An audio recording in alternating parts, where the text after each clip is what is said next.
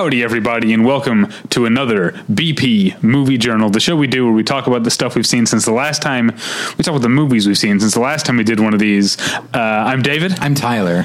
and uh, yeah, it's been a, a weird week. I haven't been. uh, I guess I, I watched four movies over the past week. That's not. Yeah. That's not bad. I, I feel like. Well, you know, okay. I feel like if I don't see, if I go to bed not having seen a movie that I hadn't seen before, I feel like I'm uh, not living up to my potential. Um, and most most weeks I don't get seven movies in, but then sometimes it'll be like a film festival or uh, just a day that I have where I watch five and I sort of catch up. But um, so yeah, I was to the normal person saying I only watched four movies last week would be like that is plenty of time watching movies.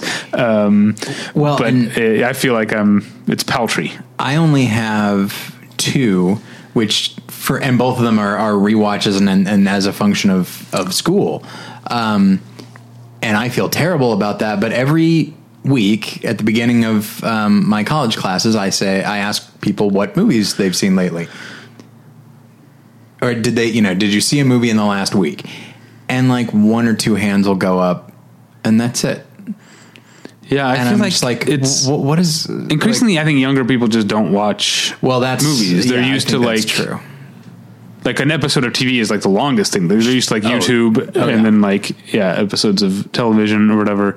Yeah. Um, I mean, obviously there are still young people who are into movies. Some of them listen to this podcast. Mm-hmm. But uh, yeah, it is. I mean, I, I feel like I've accepted this for years. That like by the time you and I. uh, Hopefully we get nice, long, healthy lives. Yeah. But by the time you and I are senior citizens, I feel like cinema is going to be like like the theater. Like it's not is more of a specialized niche thing.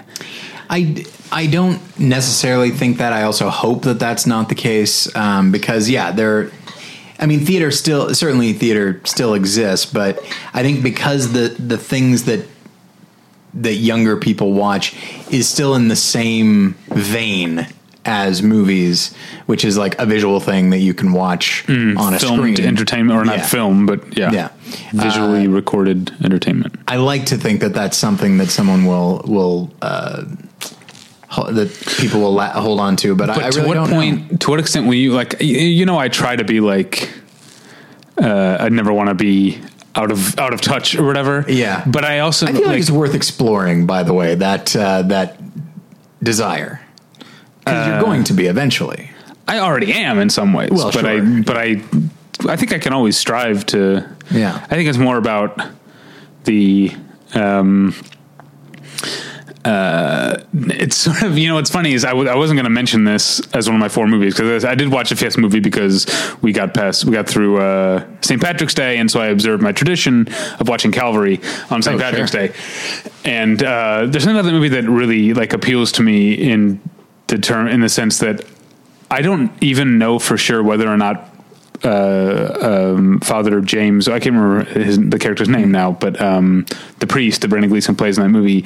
I don't know for sure how much of an actual believer he is. Yeah. Except that I know he believes in the the the in an almost monastic sense. You know that the dedication to this um, is it is important, you know, and and observing the the these um, tenets or whatever is important. And so, in a much less lofty way, I feel like my desire to stay in touch. I don't have to, I don't have to always be up to date on everything, Right. As long as I never give up. I think I, I- I can tell you exactly where it comes from. Is that my I mean, it probably comes from a lot of other things too, but m- my mom, for most of my childhood, worked with senior citizens, like retirement or right. you know nursing homes and stuff like that. And that was the one thing she said about her her advice for like maintaining good quality of life late into your life is, in my mom's words, stay interested. Yeah. Oh, and, that, that- and so I think that really stuck with me. And I think that I think because it just dealing with, in my case, not merely college students, not merely high school students, but middle school students, um, I, I've had to force myself to to think in these terms. Um, not that I was necessarily like uh, holding younger uh, pop culture generations in contempt or anything. Yeah. Um, because yeah, it can be it can be certainly as far as film goes, but like it can always be exciting when some something new comes along or like there's a, a, a bold new talent or whatever it is. Mm-hmm. um, or or a, a different sensibility. Um, but I think there's part of me that's just like, and so you know, you're the you're the one who cons- who constantly, not constantly, but regularly says like, I don't want to be this thing, but I don't either. But then there are times when I have to be like, okay, but there's nothing wrong with there's nothing wrong with making a ju- making a call for myself, which is like, oh, the younger people are doing this. I think that's dumb. Um, like being open to it is fine, but eventually coming No. to the conclusion, like, I don't think that's correct. Um, well, I don't know about dumb or incorrect, but there are some things. Uh, okay, two things. Because the the last thing to, to go back to my previous thought is I've found that as I get older and I know more older mm-hmm. people, I've seen it happen. Like I've seen people in like my extended family or whatever who are like, Netflix just isn't going to happen for them. They're not. They're not going to be on Netflix. They're Right, right. That's too new for them, and they're ne- they're, they're never going to be. And that's like that's uh, that's what I don't want to be. But yeah, the point I was going to make earlier is at what point as movies uh, to what extent do movies ship in sh- shift into virtual reality and how far do you and I follow them because I feel like not very far for me Right. VR is something that I'm not it's, I'm not scared off by it Right. it just doesn't seem interesting to me just it's same with like video games I, I decided and i'm glad i did at a very young age like middle school high school age i sort of realized video games are not for me and i haven't looked back Yeah, uh, I mean, I've said it here before. I have a Super Nintendo circa 1991. That's where I stopped. See, I- did I- play computer games into the mid 90s, so like into my teenage years, but honestly, the computer games that I played, the reason they appealed to me was because they were very story and character based and tended to be actually pretty cinematic in their sensibilities. Uh, and so after a while, I'm like, well, I'm just going to go to movies then. Why, why wouldn't I? the last video game system that i had was a newer than that it was a first generation xbox Okay. which i had mostly for dance dance revolution because that was a fun way to exercise Yeah, yeah. um, dance dance revolution, revolution is a blast not unlike uh, just now when you were talking about uh, like virtual reality and Yeah. that kind of thing.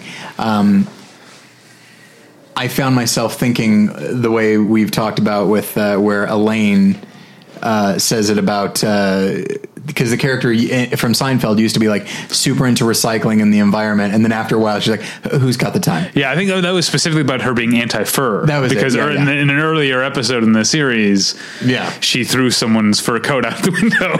Yeah, um, and so so yeah, whether allergies today. I'm all like raspy. I'm sure that's. I'm sure the microphone is picking it up and it's annoying people, which is why I'm saying it it. sounds pretty sexy, honestly. um, but yeah, and so that, and, that's the thing is, I, I I don't think like I try not to be dismissive. Like to me, the way I look at it is like there are a lot of people making who have a lot of filmmakers who make things on YouTube, and just because they're thinking in terms of 10 and 15 minute videos, if that, that doesn't mean that what they're doing doesn't matter. Sure, Uh, there's yeah. still a great deal of craft uh, and a great deal of care uh, put into that. Um, so yeah, it's while there are moments like when when my middle schoolers say that they want to be YouTubers, they don't say filmmakers or anything like that. They want to be YouTubers specifically. You know, in some cases, my heart sinks, but that's mostly because my concern is that is that YouTube again a lot of craft and in in some cases a lot of money go into it, but it's also possible to be very to be a successful YouTuber with very low ambition. Mm-hmm. Um, just like I've got a computer and a microphone and an opinion, and Yeah. that's you know now I'm a successful Yeah. YouTuber. So well, that's how you become a successful podcaster, which we are very successful successful podcasters. we do all right. Um, all right. Well, um, the movies we're going to talk about today are not YouTube uh, videos; they're real movies. Um, just completely undercutting, undercutting everything we just said. Yeah. All right. So weird. I have four movies today. Three of them, the first three, are all documentaries. Uh, didn't plan it that way. Uh, just seemed to end up in a documentary mood. Um, my wife and I went to see a movie that was playing at the Downtown Independent called Island of the Hungry Ghosts. Okay. Which my wife, when I told her about it, she immediately sang the title to the tune of Owner of a Lonely Heart. And so now that's how I hear it. Um, Island of the Hungry yeah, Ghosts. yeah, Um, anyway, uh, and that's it's sort of like I, I, I told you, uh, you Tyler, and you the listeners, uh, a, a movie journal or two ago that I saw. Um, uh, Mike Leigh's news movie Peterloo, which is about a real life massacre, and yet I can't not get Waterloo by ABBA stuck in my head when I see as I'm singing Peterloo. Um, anyway, um, Do you think a filmmaker should try to take that into account? Just like What, whatever I'm crazy? whatever dumb bullshit that could enter somebody's I, everything's going to lead to something. Okay, yeah. But yeah, Island of the Hungry Ghosts. So similarly to that, it's kind of uh, kind of messed up to be thinking about these happy songs because it's about a very uh, a very heavy subject matter. Island of of the Hungry Ghost takes place on Christmas Island, uh, which is um, off the Australian coast, I guess. yeah. Uh, when I travel, I only ever go there or Easter Island. Um, I'm not that committed of a traveler. All right. Um, uh, and so uh, Christmas Island is sort of known for two things. One is very much known for red crabs, not food wise. Like it's a it's home to a, a species of crab, and it's a stop on this sort of migration. And so the migration of the red crabs is something that like literally like roads will be closed so that the red crabs can can cross. People drive around with rakes in their car so if they do come upon red crabs they can gently push them out of the way before driving. Or there's sometimes there are people who work for like the i guess the equivalent of the parks department who if there's a red crab heavy thing they stop traffic in like golf carts with rakes and then they say like okay we're going to clear a path. You follow us through. Uh, it, so it's a big it's a big deal. Yeah. uh, people come to see the red crab migration. So that's one thing that Christmas Island is known for. The other thing it's increasingly become known for, as I feel like so many documentaries over the past few years have been about refugees because there's just so much refugee movement in so many countries that don't know what to do Yeah. with the influx. And so Christmas Island has also become a refugee it's essentially a detention center. They're uh, people who have come seeking asylum or um, uh, yeah, I guess they're just asylum seekers. I don't, but they're, they're essentially they, they're held indefinitely while the government figures out what to do with them. And so we see, like I mentioned, the Parks Department people taking care of the red crabs, and then sort of our main character is this woman who's a her specific job title is that she's a torture and trauma psychiatrist or tor- torture and trauma therapist. So she boy. is she's potentially uh, ostensibly she is there to be a therapist to these refugees who are fleeing something terrible in their pasts. Right. And the thing that she's contending with that makes the movie incredibly dis- difficult to watch is yes, you're hearing these stories about the terrible way they way they were treated, where they came from, but then you're also hearing stories about how terrible it is to just to be in detention indefinitely Right. you know and and you know one guy was talking about like he came he came from I think Syria or whatever with his mother, but because he was like 19 years old when he got there, they didn't treat them as a family. They treated them as two separate people, and they just separated them and took them to separate. You know, obviously, this is something we're uh, in a more drastic sense dealing with in America in recent months. But uh, they just said, "No, you're not." He's like, "I'm here with my mom." No, you're you're a single man. You need to get on the single man bus to this. And so, like that's when uh, instead of dealing with the trauma of the the trauma that inspired this man to flee his home. I think Syria. I can't. I, the movie's it's intentionally sort of oblique and doesn't like Sure. get, to get too too narrative or you, you know fact driven. It's more uh, not that it's lies. I mean, I, I mean it's Right. more it's more about the the feeling of things. Um, and so instead of dealing with the trauma that he experienced in his home country, it's the trauma that he's processing is of the the asylum process. And the this woman talks about no matter how well she thinks a patient is doing in a in a session or a series of sessions the fact of just being in detention indefinitely is making them uh, what's the word I'm looking for? De uh, not degrade, but they're uh, they're falling apart. Right. You know, they're, it's impossible. She, it's it's it's impossible for her to make progress. Plus the fact that they move them to different detention centers without, so she never knows when she has a session with someone or the first session with someone if that's going to be the only session she ever has or if they're going to be her patient for two years that, those, those are the exact things Do that they- she says Does the film treat this as though like the the that government is doing this wrong, or it's more just like this is an unfortunate fact of the refugee crisis? Uh, that's what I'm saying. The movie doesn't get into that. It is about the experience of this woman and her and her frustrations. Uh, the movie is not um, very differently than the one I'm going to talk about next. The movie is not advocating for anything in particular. It is clearly just trying to get the feel of this. I do think Probably a good step in the right direction. yeah, well, I, I mean, I do think there's something. It if it is saying something, uh, it's something that I, on the one hand, politically kind of agree with, but I also think is problematic.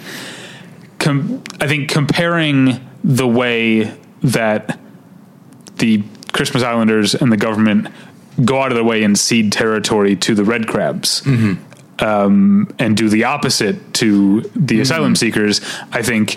Um, I think there's a point to be make, made there, uh, Right. but I also think anytime you get into comparing a group of human beings to a mind, uh, practically mindless animal like a crab, you're walking a very thin line. It's a, you're coming very close to being saying something insulting. Unless the com- unless the comparison is all about you're treating these not humans Right. better than the humans, like I feel like that's a perfectly reasonable yeah, uh, uh, conclusion to come to. uh, yeah, I think uh, it's a it's a. So I'll say, Island of the Hungry, Hungry Ghosts. It's full of beautiful photography. So if you like crab, I feel like I like crabs more than I did. I like I'm like into crabs now because of this movie. It's very beautiful. It is also incredibly draining Yeah. and upsetting. The because the these the um, the refugees, the asylum seekers, are not uh, named. I think for legal reasons, but we, there are times we the camera is just with them telling incredibly upsetting stories. Yeah. Um, it's very difficult. Three, I have three. Uh, okay, so I guess you should go then. Yeah. And then we'll- Okay. okay. All right. Sorry about that. Um, okay. So I watched. These are all rewatches in different uh, capacities. I rewatched a film that I had not seen since uh, uh, since college. Um, and it is Francis Ford Coppola's The Conversation. Wow, I don't think I've seen it since then either. My uh, father-in-law was staying with us and so he was watching a number of, of movies and uh, i was recommending several to him and he watched the 1970s taking of pelham 123 really enjoyed it and so he watched the sting so it's like oh he's kind of into these seven- 70s like mysteries and, and thrillers and such and so i thought well maybe you'll like this and he said he loves gene hackman so it's like oh okay so I watched it with him, and it is like one of the one of the fascinating things to me is that like, wait a minute, you mean to tell me that Francis Ford Coppola made this film around the same time as Godfather Part Two, like two of the best movies of the 70s, uh, and he made them in the same year. Now, admittedly, one of them the scope is much larger, but the conversation is not. It's it still required a lot of time and precision, especially in the editing uh, and in the storytelling. It's a it's a wonderfully put together film. Uh, it has, of course, marvelous sound design as it should. Uh, I love um, Gene Hackman's performance, and it's like it is not a film that when I say that that Godfather Part Two obviously had a, a much larger scope um, and probably took more time, that's not to suggest that uh, the conversation required no ambition. In many ways, it requires maybe a bit more discipline uh, because it's a thriller, and it, so it needs to be kind of taut. But it's also a '70s thriller where it will take these little di- uh, digressions to kind of delve into this guy's life, and so it just uh, it's it's a film that could have felt like an afterthought when you when you take that into consideration, but it isn't. It is something that clearly Coppola was passionate about and really liked, um, and I, I, it's it's one of my favorite movies ever because it's also on top of everything else it's also a really really good portrait of loneliness Yeah. um, with the character I mean, the passion is something that just goes hand in hand with Coppola, I think, in, in so many ways. I mean, I never saw The Rainmaker, but uh, I, I know people who who who like it uh, uh, a lot. In fact, I'm thinking of The Rainmaker because of something that'll come up later uh, in the It is- episode. it's a very good movie i'm not sure if it it doesn't reek of passion but it it reeks of care I'll yeah, I. I, yeah. I feel like he's someone who does not make movies or do anything in his life trepidatiously. Um, which is why he's willing. about- He's he's willing to be like broke, despite Yeah. being like one of the most respected directors uh, of of all time. He kind of just like he makes enough money to make his next movie. when you and when you look at jack i think you see him being like you know what I think I'm done with this studio thing for a while. I think I'd rather have no money at all. um, yeah, that one you don't see his hand in there at all. But yeah, he's like at the top of his game. Uh, Yeah. with the conversation. So my next movie actually it aired on HBO. It's it played at uh, it premiered at Sundance 2018. Aired on HBO, but in light of our recent conversation about what is a movie, I've decided it- Sure. it's a movie.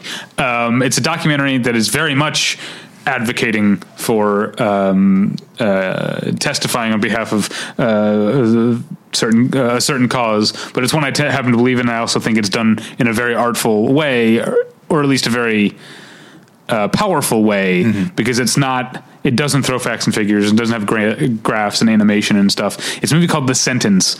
And um, it's directed by the brother of this woman who uh, when she was in her early 20s she was living with her boyfriend who was a criminal and a drug dealer. Um, and he was murdered. And uh, short um, almost immediately after he was murdered the cops showed up at their house and found uh, a bunch of drugs and illegal guns um, and this is the house that she lived in um, and at the time, uh, I say cops. It wasn't the cops. It was the the feds. That's uh, important. This is a federal issue. Um, uh, so at the time, they decided not to pursue her, you know, um, culpability or whatever. Okay. So she went on, cleaned up her life, met another man, got married, had three kids with him. So we're talking like six, seven years later. Her youngest child is like still nursing, and one day the feds show up at her door and say, "You're being charged with criminal conspiracy uh, because you knew what was going on, and because of." It doesn't matter the extent to which you knew or the extent to which you were involved because of mandatory minimum sentencing for drugs, and that's the thing this movie is against. Uh, you will spend 15 years in prison. After seven, six or seven years later, It does kind of feel like there'd be a statute of limitations on. yeah, I don't know for criminal criminal conspiracy. Um, I don't know what it is, but um, uh, but this is this is the issue: is that the um, the the so it's, it's her brother who directed the movie. They are in no way arguing that she was innocent of the crime. They're arguing that a, f- a 15 year sentence for this crime. Especially years after Right. it had taken place, when she had she had had no other transgressions in that time, and had clearly uh, taken a new path in life, um, is incomprehensibly unjust. And the movie makes that argument by spending uh, it probably spends about eight or nine years with her family, and you just see how much this mandatory minimum sentencing that no one.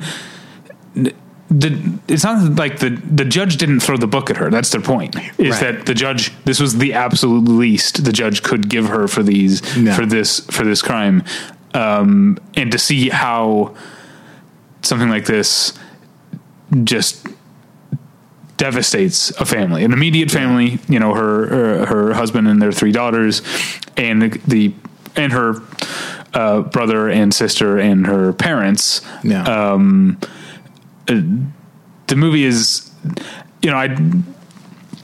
I said Island, Island, of the- Island, excuse me, Island of the Hungry Ghosts is emotionally very draining.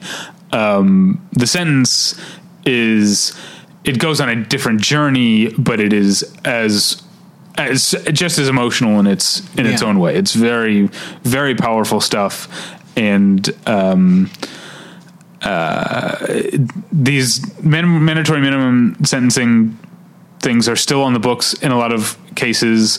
Um, uh, I don't like to get into praising presidents, but President Obama did commute like 1500 sentences i think uh, of Yeah. of this of this type so they're you know uh, credit where credit's due um, uh, I, I i support that he did that uh, i think that's a good use of executive power? I think yeah, I think vetoes so, and pardons are because we're getting into you know i've got a long track record of being opposed to uh, executive orders. Because Mm-hmm. each president seems to use them more and more. And now we've got the emergency declaration uh, which it drives me insane. Um, but uh, uh, certain presidential powers i think the president should be america's chief diplomat.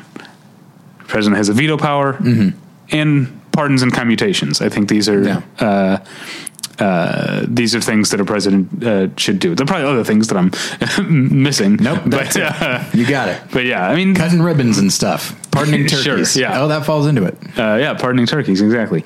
Um, anyway, so the sentence it's uh, yeah, it's on uh, HBO Go if you or HBO Now, whichever one you have. Definitely worth worth watching, and it's just yeah to take something that I already. I already felt a certain way about mandatory minimum Right. sentencing, but to see the actual human toll that something like this takes. Does the not that this necessarily matters on the on the sentencing or anything like that, but just out of curiosity, like, does it give a reason why the feds arrived so It doesn't long really. after? It doesn't That's really. So strange. Yeah. Uh, yeah, I don't know.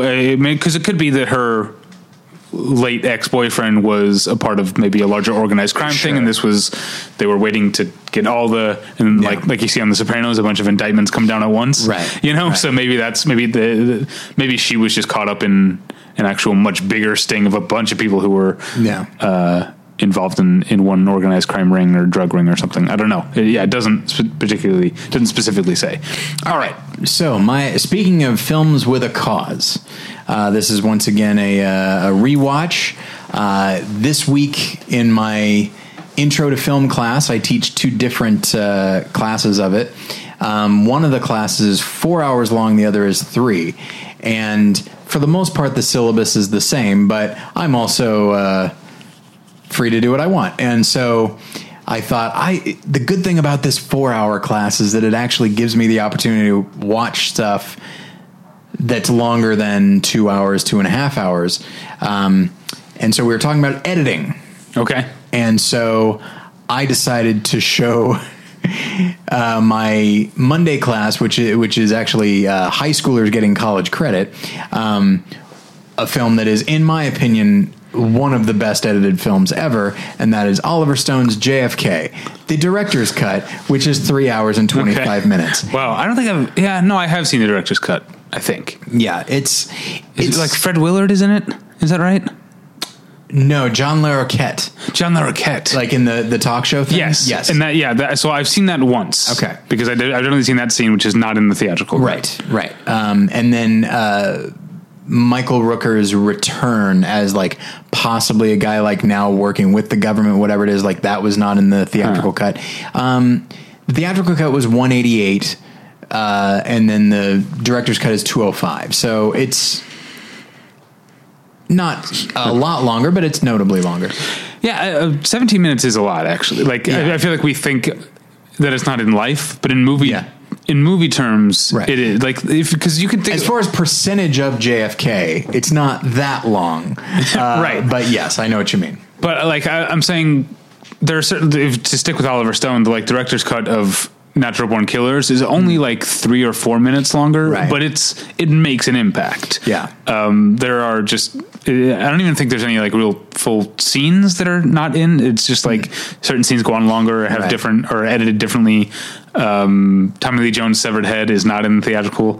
Oh, uh, it isn't. cut. Oh, then I guess I saw the director's cut. Didn't realize it. Okay. Uh, yeah, um, yeah. I think that, that became a thing where like sort of like RoboCop has become like uh, I think to anyone like younger than us, if they've seen RoboCop, they've almost certainly seen the director's cut because that has replaced the theatrical cut in terms of being the default version. Certainly with Blade Runner, that was Oh yeah, Blade one. Runner. Yeah. So uh, anyway, what I'm saying is, 17 minutes is a lot of movie. Yeah. Um, and so, uh, you know, I'm, I'm, I'm proud of my students. They stuck with it. I tried to give them uh, a heads up. And then after the Donald Sutherland scene, I did pause it and I said, we're going to take a five minute break if you need to use the restroom or something like that. Um, which I, I was comfortable doing just cause like, I'm already asking them to do a lot because, like, I, I can't imagine high schoolers see. I can't imagine anybody sees movie a lot of movies that are like longer than two and a half hours. Um, but uh, but anyway, so I I adore JFK. It's one of my favorite movies. I think it's I think it's definitely my favorite Oliver Stone film, which is saying something. I actually like him as a filmmaker. Um, I know he's kind of gone out of fashion. He was very 80s and 90s, but uh, when he was in his heyday, he was putting out amazing work. Yeah. I, I love Platoon. I love Born on the Fourth of July. I love Nixon. Um, you know what? I don't love Natural Born Killers, but I haven't seen it in a long time, and I bet I would like it more now. See, I think I would like because I used to love Natural Born Killers, but I was a little psycho. Yeah. Um, I would probably like it less now. Um, but yeah, Snowden was just so limp. Yeah, that's true. And Uh, then I never saw World Trade Center. I, I heard it was for him shockingly sentimental. Um, I did like W. But I, I don't. I think people think that's a surprise, but it's actually not. I think he is a sentimental. I, I- I think he's a very emotional director. He is. But people Uh, got so caught up in the like him making political points, Right. Uh, that they sort of uh, overlooked the fact that he's a very emotional director. it's but that's the thing is like I feel like his sentiment and his emotion, and I would say, it. I mean, he's he's definitely like a cynic insofar the the frustrated optimist. I think he wants to be optimistic, and I think that actually leads him to actually humanizing figures like Richard Nixon and George W. Bush because I think he sees what they could have been, Right. and that sort of thing. But um, but I think from again from what I've heard, and listeners, you're welcome to weigh in on this. World Trade Center is that sentiment, but without any of the style. It's done in a, apparently a very straightforward way, without a lot of the style. I mean, Snowden kind of was too. It Yeah. didn't really feel Oliver Stone ish. I guess we've got yeah. Maybe he's maybe just like I don't have the energy to do this many edits uh, per second. Um, Yeah, maybe, he like maybe he felt like he has a lifetime quota, and he like after any given Sunday he was like, I gotta really go on a on a diet on an edit diet. yeah. Like I can't pay these fees. um, but uh, but yeah, I I just it's such a wonderful film in that like it is just this huge information dump. Just every scene, like the way these characters just like list stuff, and that it is it's what is it Robert Richardson The DP, the yeah. DP. It's shot beautifully. It's cut together beautifully. Like it is, it is constant forward momentum. Which when you when it's just people talking and giving themselves and audience uh, the audience uh, information, like it could be so monotonous and it would be so easy to get bogged down.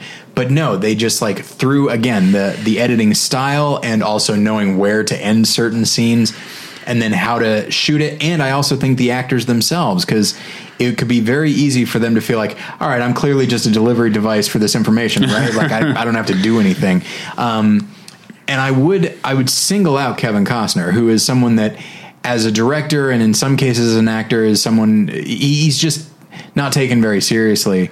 Um, and when people think of like Robin Hood, Prince of Thieves, and just like that, he could be a very wooden actor, but when he locked onto a role that he felt that he clearly felt he got, Yeah. he could be amazing, and I think he is marvelous. I've always liked in. JFK Yeah. because he has to carry that thing. I mean, there's a it's a good ensemble, but it's his movie, and he's got that long monologue there at the end, and th- which culminates in him looking at the camera as he says, "It's up to you." Mm-hmm. And not every actor could sell that, but I think because of of his emotional lead up to that moment, I think he sells it completely, and it does not feel hokey to me.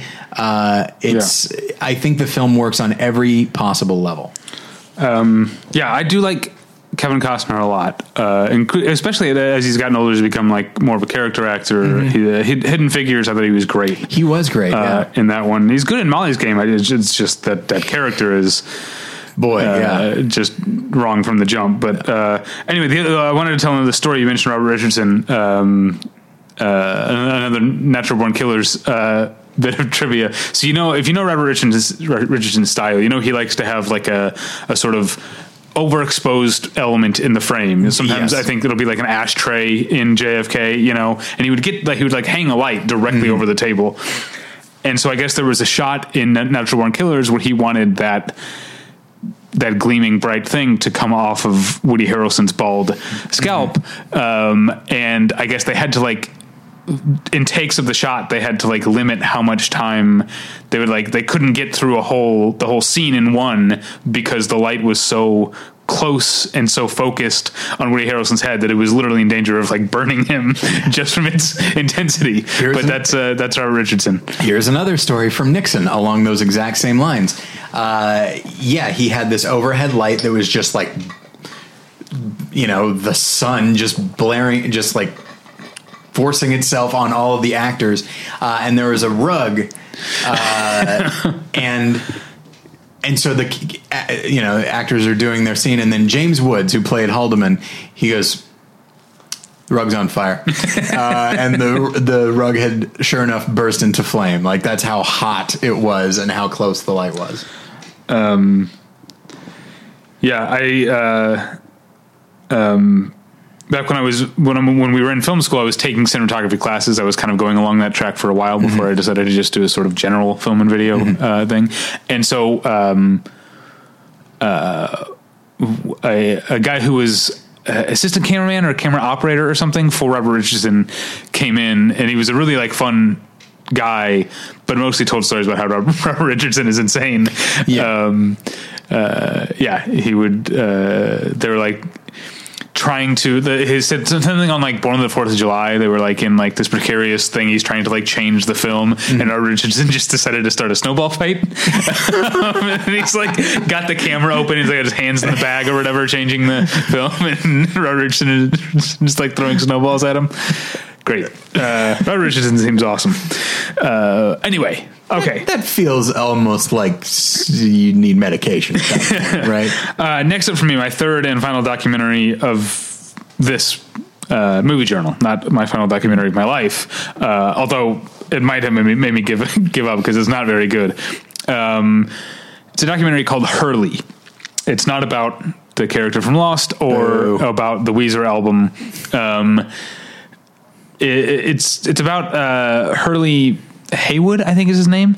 Okay, uh, I I learned some stuff from this documentary that I didn't know, which is I thought when it came when it came to like auto sports, in my head there's stock car racing, you know, your uh, NASCAR, Yeah.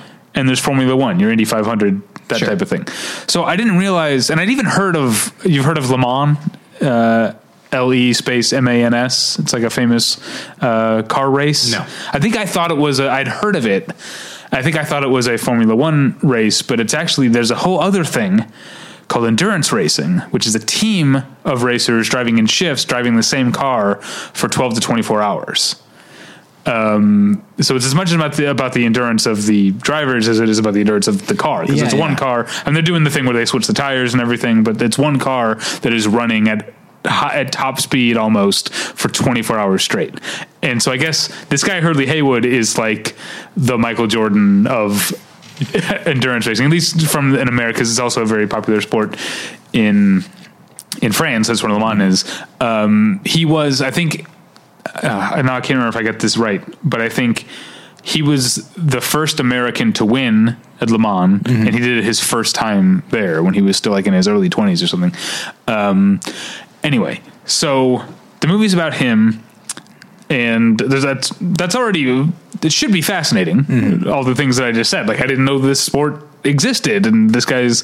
Uh, how do you go about being great at this sport? Yeah. The other thing that is also again it should be more fascinating if we weren't so superficial and dry, um, is that he this movie premiering is him officially coming out publicly. He's been gay his entire life. And also, here's what's fascinating. He was within the world of racing and to his teammates, you know, and other people, everyone knew has known that mm-hmm. he was gay. It's weird you couldn't you couldn't keep that secret today. You Right. couldn't be out as a famous race car driver, but not out to the public. Oh, yeah, there's no way. way. that would happen now. No. But so I- like everyone's known he's been with um, he's been with the same man for like 25 years now. Uh, Oh, this guy's older than I thought. yeah, yeah. I mean, he Okay. yeah he, his heyday was the late 60s, early 70s. okay. Um, and now he's still he doesn't still race, but he's still like a team sort of owner, you know. And he uh, anyway. Um, and uh, yeah, I, I get the some of the most powerful stuff in the movie. Actually, the stuff that actually did work uh, was the interviews with his husband, um, talking about all the years of like either not being able to go to the races because he didn't want to, Oh, uh, to be out, or it, but if they did go to the races and he when Hurley would win, you go to the thing the the the call it victory circle whatever where there's the champagne and the roses and all the cameras and stuff. And then all the other athletes are there with their wives and girlfriends uh, and he would have to like watch through a chain link fence or something you know that um, so that's the idea of what it's like to be with someone who's not out i think Right. is uh, that was uh, some of the most interesting stuff but it's a very minor part of the movie. Um, but then there's see this is the, the movie it, it, it, can't get into any of this because it can't pick what it wants to be about. Is it about his career which is fascinating? Is it specifically about his coming out which it's not except for at times that it is? Okay. or is it about the fact that he when he was in his heyday he was um, the other like great American, uh, and now I'm forgetting the guy's name, but great American endurance racer. It was like there was a time where it was like they were, you know, I'm trying to think of a, the Mark McGwire, Sammy Sosa. Was, that's what I was going to Um, suggest. yeah, I was going to go with Sidney Crosby, Alex Ovechkin, uh, uh, but I, I knew you wouldn't know who those Nope. people are. Um, uh, when it was that sort of thing, so they were friends, but also seen as you know rivals for like the crown. And that guy's life was much short. It turned out to be much shorter and more tragic than Hurley's life. So a big part of it is about that. And I just the movie is all of eighty minutes Uh, and it feels like it feels like a it feels like it wants to be a puff piece and wants to be about something more more um, memorable or critical, but it can't pick any of the things. It's it's just it just was real. It was just too lightweight. That's one of my least favorite types of documentaries. Um, and the person making it clearly they don't know that's what they're doing. Um, there's that movie Magician, and it's about Orson Welles. Now, of course, I know a lot about Orson Welles, Oh, so right. I'm going to be frustrated by by its lack of depth. But it's one of those things where it seems to be wanting to like be this love letter to Orson Welles while only ever being introductory. And you're just like, you can't be both of those. Like either like in the case of this, 80 minutes long, just okay, you know what? Be a full two hours. be two full hours and really d- dive into this stuff. Like give each moment like it's due. Um, or be a 80 minutes lightly touch on these other things and really focus on one aspect. But I Yeah. think because that's the thing is you and I are, are people who we didn't know this sport existed. Yeah. So we certainly didn't know this guy existed. And so it's, it is though it is, it's trying to introduce Yeah. everything, but if you're going to do it, do it because yeah, because it sounds like it's just like, was this put a, was funded by the Chamber of Commerce or something like that? Like Well, it feels, you said puff piece. It feels like, Yeah. like it could be that. One other thing I learned that I didn't know because this movie is um, one of the producers of this, mo- of this movie is Patrick Dempsey, who is not only an endurance racing fan, he is an endurance racer. He that's what he does. Like he acts sometimes until he's getting killed off on Grey's Anatomy. Um, and- oh, you're not caught up. You're still No. on season eleven. um, anyway, uh, um, I guess when he, yeah when he's not uh, on TV, he's he's a race car driver. So yeah, he, there's a lot of interviews with him because he's one of the producers, uh, and is I guess is friends with Hurley at this point. I, I do have a question though. Okay. The way you describe the sport, it is a team of people that Yeah. trade off. How man, maybe it's like being Michael Jordan or something like that. Like, how are you able to distinguish yourself Yeah. as one person when you know? I, I wish I wish I knew. okay, Yeah. Uh, oh, and then you have another movie, right? do. Okay. uh, and I don't ne- necessarily need to touch on it, but uh, very long. But um, so. For e- to talk about editing, my Monday class we watched JFK. My Tuesday class we watched Hot Fuzz. Um, very different, and I'm sure eh, I don't think any of my students know that I do this podcast. But if any of my Monday students are listening, they're like, "What the fuck? Seriously? I could have watched Hot Fuzz."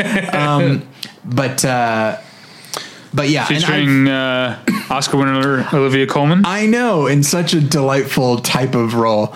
Um, I I've seen this film many times. I really enjoy it. Um, I think it's got a wonderful ensemble. Uh, each character, each actor knowing exactly what it is they have to do. Like both of the Andys just being assholes for no reason at all.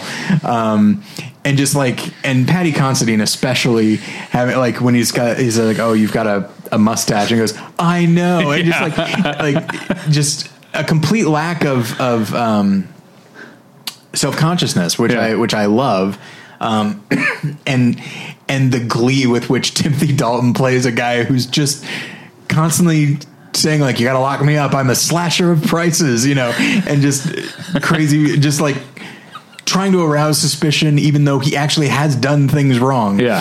um i, I just love all of that um, I love that he's the the red herring who turns out not to be the red yeah, herring. Yeah. yeah. Uh, there's just more of him than only him. But uh, so I, I just I love all of that, and then. Um, but fr- but from an editing standpoint, which is sort of how I was thinking about it, um, wh- there there are just these little things, you know, that certainly they move the story along. They set a very specific type of pace, but they can also reveal character as well. And something that I it hadn't occurred to me until this time that like uh, whenever a character is getting uh, a criminal is getting booked. You know, there's a very specific type of editing, a very specific. Uh, us the same song plays at every moment, uh, every time it happens. Um, and I don't think I realized that it was the same every time. And so, whether it be underage kids who got drunk or mass murderers, it's the same. And it got me thinking, like, well, I guess that tells you a little bit about the Simon Pegg character that, like, if you commit a crime, he will see you only as in this way. Yeah. Uh, and and I don't know if, if Edgar Wright was trying to go quite that deep or reveal that much or anything like that, but it certainly got me thinking about not just with this film, but the way that you can use filmmaking to reveal things about the character that you might not even be consciously aware of in the moment.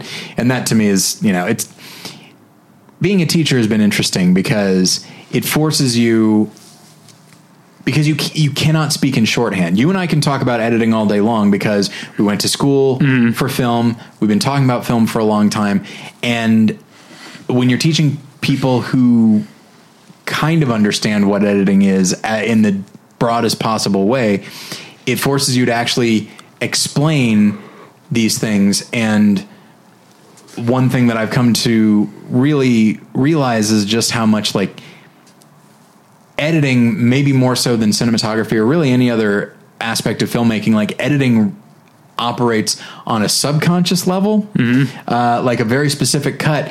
It's supposed to be invisible, but not. Uh, and that's something that is invigorating and infuriating to try to teach people.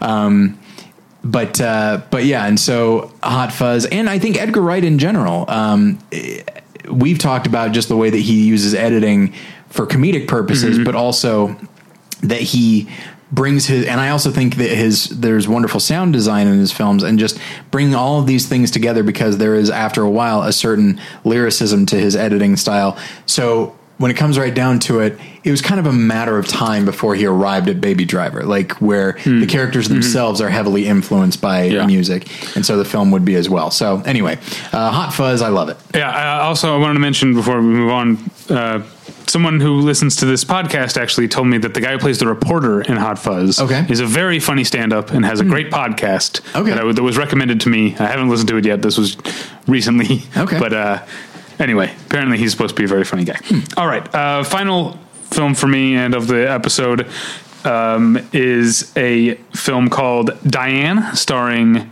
It's directed by Kent Jones, who uh, uh, was a film critic, used to be an editor at Film Comment. Okay. uh, and now has made he made that Hitchcock Truffaut documentary. Oh, okay, uh, yeah. two three years ago. What's the name of that again? Uh, Hitchcock Truffaut. Oh, okay, got it. Um, and uh, this is his. First, he's made a couple of other documentaries, or one or two others. This is his first, I guess, narrative feature. It's called Diane. It's called Diane. It stars Mary Kay Place, uh, which is reason enough to see it. And uh, actually, so what I wanted.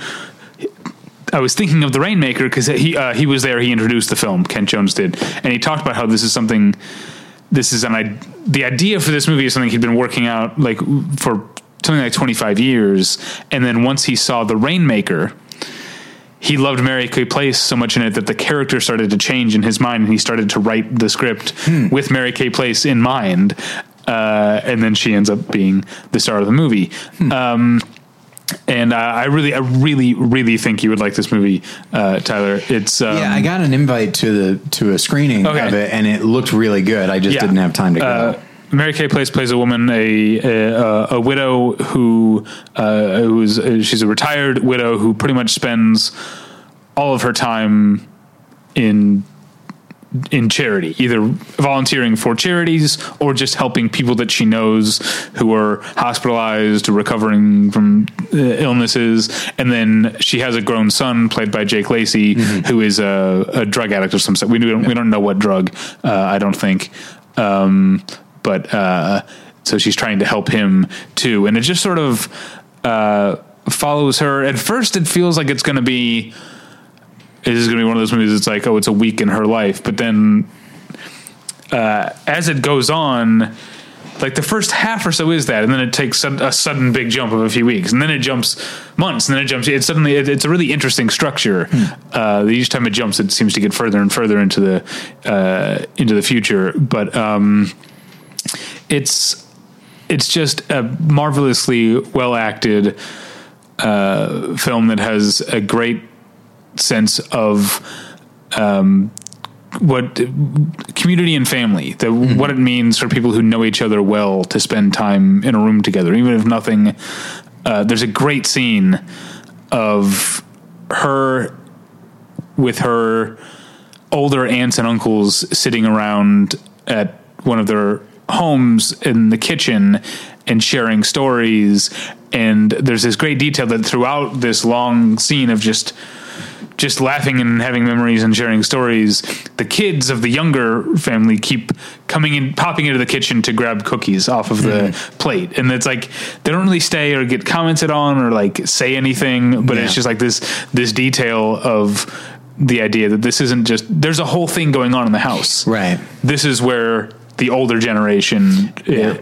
is is hanging out um uh, it's yeah really beautiful it's not um it's not ornately photographed but it has a real warm sense of uh uh the movie kind of always looks like uh like when you're indoors in the wintertime and it's dusk and you first have to turn a light on it's Oh, just yeah. that that's the kind of palette of the movie Oh, I like that.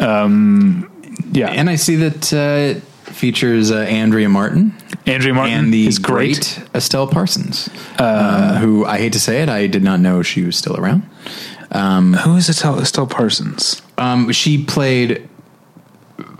She won an Oscar for Bonnie and Clyde, but she played Roseanne's mother in. Roseanne. Oh yeah, she's great in this. Yeah, Yeah, she's playing another like Roseanne's mom type in a little Yeah. bit, uh, a little ways. Probably a nicer person than Roseanne's mom, Mm-hmm. uh, but still very uh, outspoken in, Yeah. in that way. I know we're not talking about Roseanne, but I will say one of the things that I love about that show is that yeah, it's it was a sitcom and sometimes it had kind of the standard like setup and punchline kind of thing, which is not a crime, but characters like to me characters like Jackie and then Roseanne's mom Yeah, feel so real. Like it's they feel like it could have been the fil- the the show could have been like a one hour single camera Yeah. drama, and those characters would be exactly the same. Like her mom, especially, there's such a specificity to her that Yeah. feels a hundred percent right.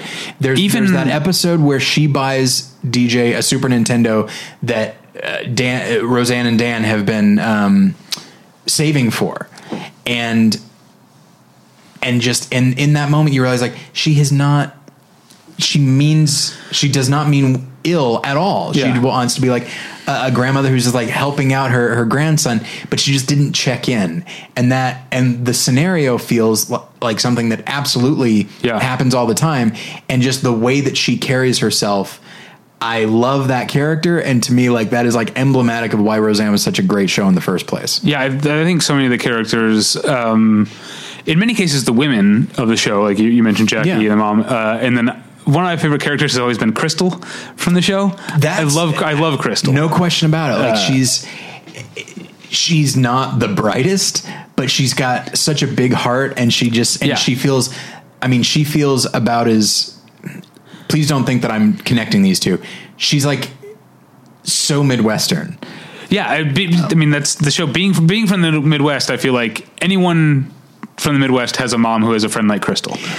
you know, And her name is probably Crystal. yeah, it's too bad. What, I, I never watched any of the revival, and obviously it's a shame what Roseanne, uh, how Yeah. how she has gone off the deep end. But uh, yeah, that that show, original recipe Roseanne, uh, is an all timer for me. and and what I heard about the the new one, like before things started going bad, is that like it, it was more it was more overtly political, but because the country is more political, so like she would have. She had so like the character of Roseanne like voted for Trump. Jackie, unsurprisingly, did not, and so like they have so they have an episode where they just have that argument the way people do, Yeah. and Yeah. but still having tremendous I guess. affection for one I didn't another. watch it, but yeah. and uh, that that sounds really good to me.